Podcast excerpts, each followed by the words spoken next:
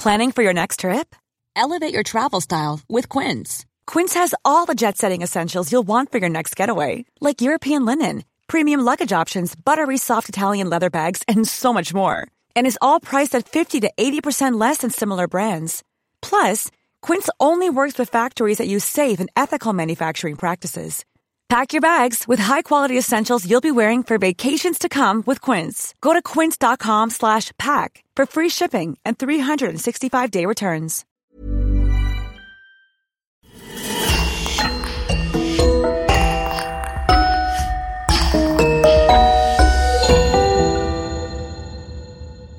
Bonjour et bienvenue dans cette nouvelle affaire criminelle. Avant de commencer, nous aimerions prendre une minute pour remercier les trois personnes qui nous soutiennent sur Patreon, Christophe, Jenny et Tonton Bernard. Votre soutien nous aide énormément. Si vous souhaitez vous aussi vous impliquer un peu plus dans la réalisation de ce podcast, rendez-vous sur patreon.com slash le coin du crime. Merci. Et on commence. Nous sommes à Marseille, ce lundi 3 juin 1974. La petite Marie Dolores Rambla est kidnappée au pied de son immeuble. Deux jours plus tard, son corps sans vie est repéré par la police, enfoui dans les broussailles. Un mystérieux pullover rouge, trouvé dans une champignonnière, avait conduit les chiens de la brigade jusqu'au cadavre. Le coupable? Christian Ranucci, jeune homme de 20 ans, travaillant comme représentant commercial. L'affaire du pullover rouge divisera le pays en deux camps. D'un côté, se persuader de la culpabilité de Ranucci, et de l'autre, se convaincus de son innocence. Ceci au moment même où la France, de l'ère de Giscard d'Estaing, songeait à abolir la peine de mort de sa constitution. Christian Ranucci sera l'un des derniers condamnés à mort par guillotine et jusqu'aujourd'hui, la thèse de sa culpabilité soulève encore des questionnements. Était-il vraiment coupable ou victime d'un malheureux hasard ayant conduit à une terrible erreur judiciaire? C'est ce que nous allons découvrir ensemble.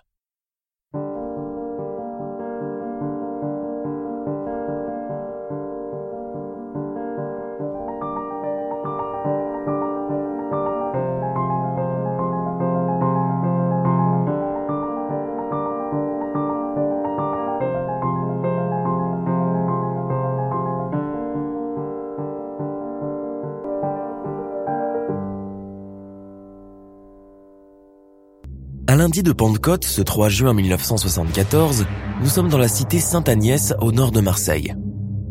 Marie Dolores et son frère Jean sortent jouer dehors en attendant le repas de midi. Leurs parents, Maria et Pierre Rambla, sont des immigrés espagnols, respectivement femmes au foyer et boulanger. Pendant leur jeu, les enfants sont abordés par un jeune homme brun qui vient de garer sa voiture dans la rue. Il a perdu son petit chien et propose au frère et à la sœur de l'accompagner pour le chercher. Il demande à Jean de faire le tour de la barre d'immeuble tandis que lui et Marie Dolores chercheront de l'autre côté. Jean s'exécute, fait le tour des blocs, ne trouve pas la trace du chien.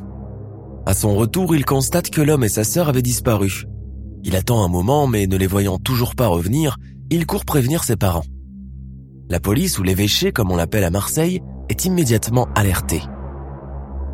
Le jour même sur la nationale 96, en direction d'Aix-en-Provence, un automobiliste, Vincent Martinez, est violemment percuté dans un carrefour par une Peugeot gris métallisée. Son conducteur prend la fuite malgré l'accident qu'il vient de provoquer. Vincent Martinez demande alors l'aide des automobilistes qui étaient derrière lui. Ce couple, les Aubert, poursuivirent le propriétaire de la Peugeot grise, qu'il retrouve à des kilomètres de là, garé sur une route en contrebas, et, étonnamment, sans personne à son bord. Ils notèrent toutefois le numéro de la plaque d'immatriculation, 1369 SG06. Muni du numéro, Martinez va déposer plainte dans la gendarmerie la plus proche. Du côté de la disparition de la fillette, un appel à témoins est diffusé dans la radio. La police marseillaise entend le témoignage du petit Jean, le frère de la disparue. Il fait une description claire de l'homme qui les a abordés. Grand, brun, mince, parlant avec un accent du midi et possédant une voiture grise de marque Simca 1100. Un voisin, Eugène Spinelli, garagiste, déclare avoir vu la même chose. La télévision relaye la disparition de Marie Dolores dès le lendemain, le 4 juin, et d'autres témoins ne tardèrent pas à se manifester. Il y a d'abord Vincent Martinez, l'accidenté et le couple Aubert, qui atteste avoir bien vu une Peugeot 304 coupé gris métallisé garée sur le bas de la route à proximité d'une champignonnière sur la nationale.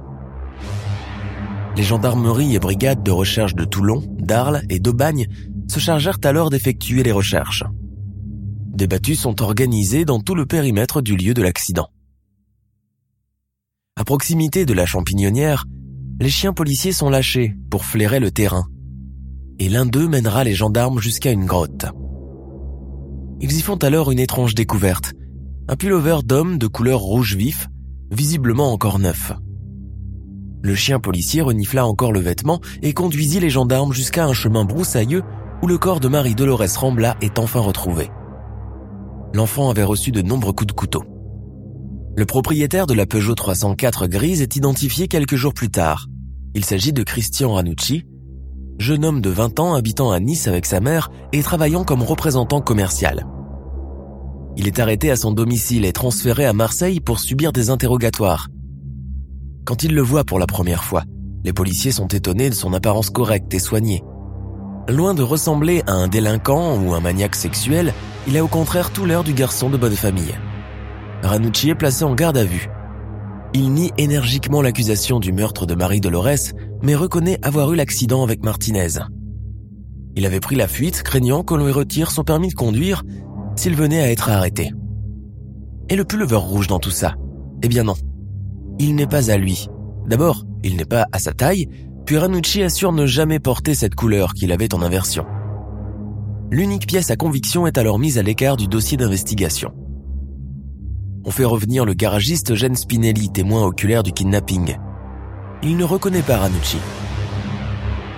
Puis vient le tour du couple Aubert d'être confronté au suspect. Et ils sont absolument sûrs de leurs allégations. C'est bien lui. Curieusement, ils vont à chaque fois modifier leur déposition en y ajoutant de nouveaux éléments. Celui qui retiendra l'attention de la police, c'est la mention d'un paquet assez volumineux que le conducteur avait emporté en quittant sa voiture. Et puis, il y a ce couteau contenant des traces de sang, trouvé pas loin du corps de la victime. À qui appartenait-il? Au bout de quatre heures de confrontation, Ranucci craque. Il avoue, c'est lui qui a tué la petite Marie Dolores Rambla. C'est lui le coupable. Le couteau avait effectivement servi à poignarder l'enfant. Ranucci est conduit devant la juge d'instruction chargée de l'affaire, Hilda Di Marino, puis subit un examen médical qui atteste de son parfait état mental. L'accusé est conduit à la prison des Baumettes. Il tient une correspondance épistolaire régulière avec sa mère qui n'a jamais cru à son implication dans ce crime. Dans les premières lettres qu'il rédige, Ranucci semble serein et confiant dans l'appareil judiciaire. La reconstitution de la scène du crime a lieu le 24 juin 1974, soit moins de trois semaines après le crime. La police, la juge Hilda Di Marino et les avocats de Christian Ranucci, maître Le Forcenet et Lombard, sont présents lors de cette reconstitution qui débute d'abord dans la cité où habitait Marie Dolores Rambla, où par mesure de sécurité, on garda l'accusé barricadé à l'intérieur du fourgon de la police, puis dans le carrefour de la Pomme où avait eu lieu l'accident. Pourtant, une fois devant la scène du crime, Ranucci craque visiblement en proie à une crise de nerfs, et refuse de descendre du fourgon pour réitérer ses gestes, provoquant ainsi la colère de la juge Di Marino. Plus grave encore, Ranucci, qui avait avoué le crime quelques jours auparavant, nie soudain toute implication. Au policier, il déclare avoir tout oublié. Il est présenté une seconde fois au psychiatre et après expertise, ces derniers sont formels. Ranucci est lucide, sain d'esprit, responsable de ses actes et ne fait que simuler cet état d'amnésie. Ils iront plus loin encore dans leur rapport médical où ils déclarent être sûrs de la culpabilité de Ranucci, faisant ainsi fi du principe de la présomption d'innocence dont l'accusé bénéficiait encore. Le 6 novembre 1975, Ranucci est envoyé devant les assises et doit comparaître pour le rapt et l'homicide de Marie-Dolores Rambla. Il risque gros la peine de mort, les journaux et l'opinion publique contribueront à diaboliser son personnage à travers les colonnes des quotidiens. La population n'attend plus qu'une chose, qu'il passe au plus vite sous le couperet de la guillotine. Ce sentiment haineux et vengeur planera durant tout le procès et contribuera au sentiment de malaise ressenti par les jurés. Hormis une grâce présidentielle, Ranucci ne pouvait s'en tirer indemne. L'instruction durera un an où ni Jean Rambla, frère de la victime, ni le garagiste Eugène Spinelli ne seront entendus par la juge Di Marino. Une semaine avant l'ouverture du procès, le deuxième avocat de Ranucci, maître Paul Lombard, resté jusqu'ici éloigné du dossier, décide d'organiser un dîner chez lui où sont conviés des confrères et des journalistes. Lors du dîner, le bâtonnier concerte les journalistes sur le stratagème de défense à employer. Et avec le deuxième avocat, maître Le Forcenet, ils se mettent d'accord pour plaider l'innocence de leur client. D'après Maître Lombard, la présence des journalistes à ce fameux dîner était l'unique occasion de démystifier l'image de Ranucci auprès des médias qui le présentaient sous les traits d'un monstre sanguinaire. Le 9 mars 1976 s'ouvre le procès de Christian Ranucci au palais de justice d'Aix-en-Provence dans un climat haineux et électrique. Le tribunal est pris d'assaut dès l'aube par une foule vengeresse qui réclame la peine de mort et que la police a du mal à retenir. Le comportement de l'accusé durant son procès ne jouera pas non plus en sa faveur. Il se montre haineux, buté, voire arrogant. On le voit la tête penchée en train de faire ses comptes dans un carnet, additionnant les sommes qu'il comptait demander à l'État pour l'indemniser au cas où son innocence serait rétablie lors du verdict. Les jurés se font tout de suite leur idée sur lui. Pendant ce temps, les témoins défilent à la barre. D'abord Vincent Martinez, puis les époux Aubert qui réitèrent le témoignage fait précédemment aux policiers. Tous les trois sont criants de vérité et convaincants, ce qui jouera encore en la défaveur de Ranucci.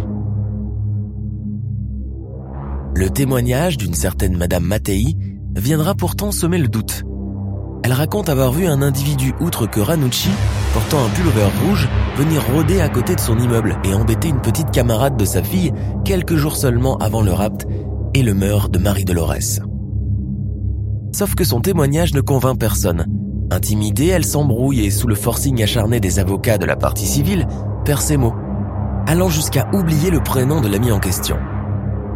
Après des délibérations qui auront duré trois heures, le verdict de Christian Ranucci tombe dans la soirée du 10 mars 1976. Peine de mort.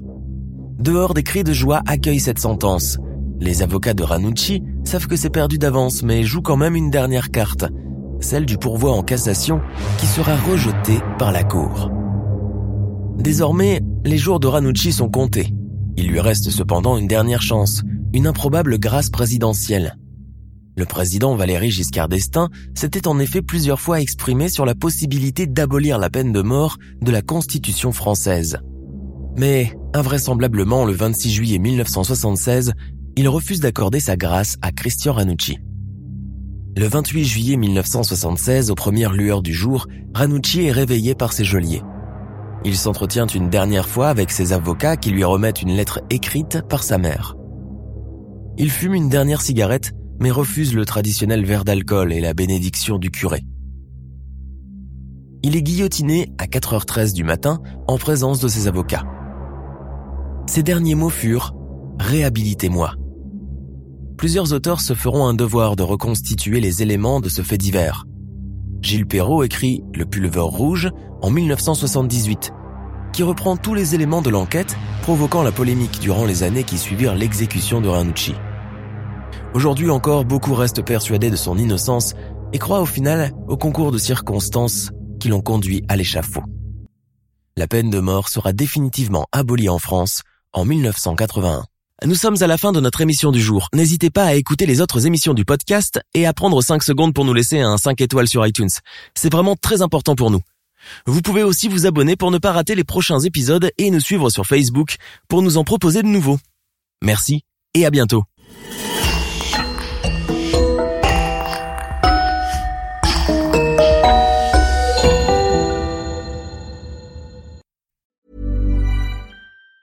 Planning for your next trip? Elevate your travel style with Quince. Quince has all the jet setting essentials you'll want for your next getaway, like European linen, premium luggage options, buttery soft Italian leather bags, and so much more. And it's all priced at 50 to 80% less than similar brands. Plus, Quince only works with factories that use safe and ethical manufacturing practices. Pack your bags with high-quality essentials you'll be wearing for vacations to come with Quince. Go to quince.com slash trip for free shipping and 365-day returns. Tired of ads interrupting your gripping investigations?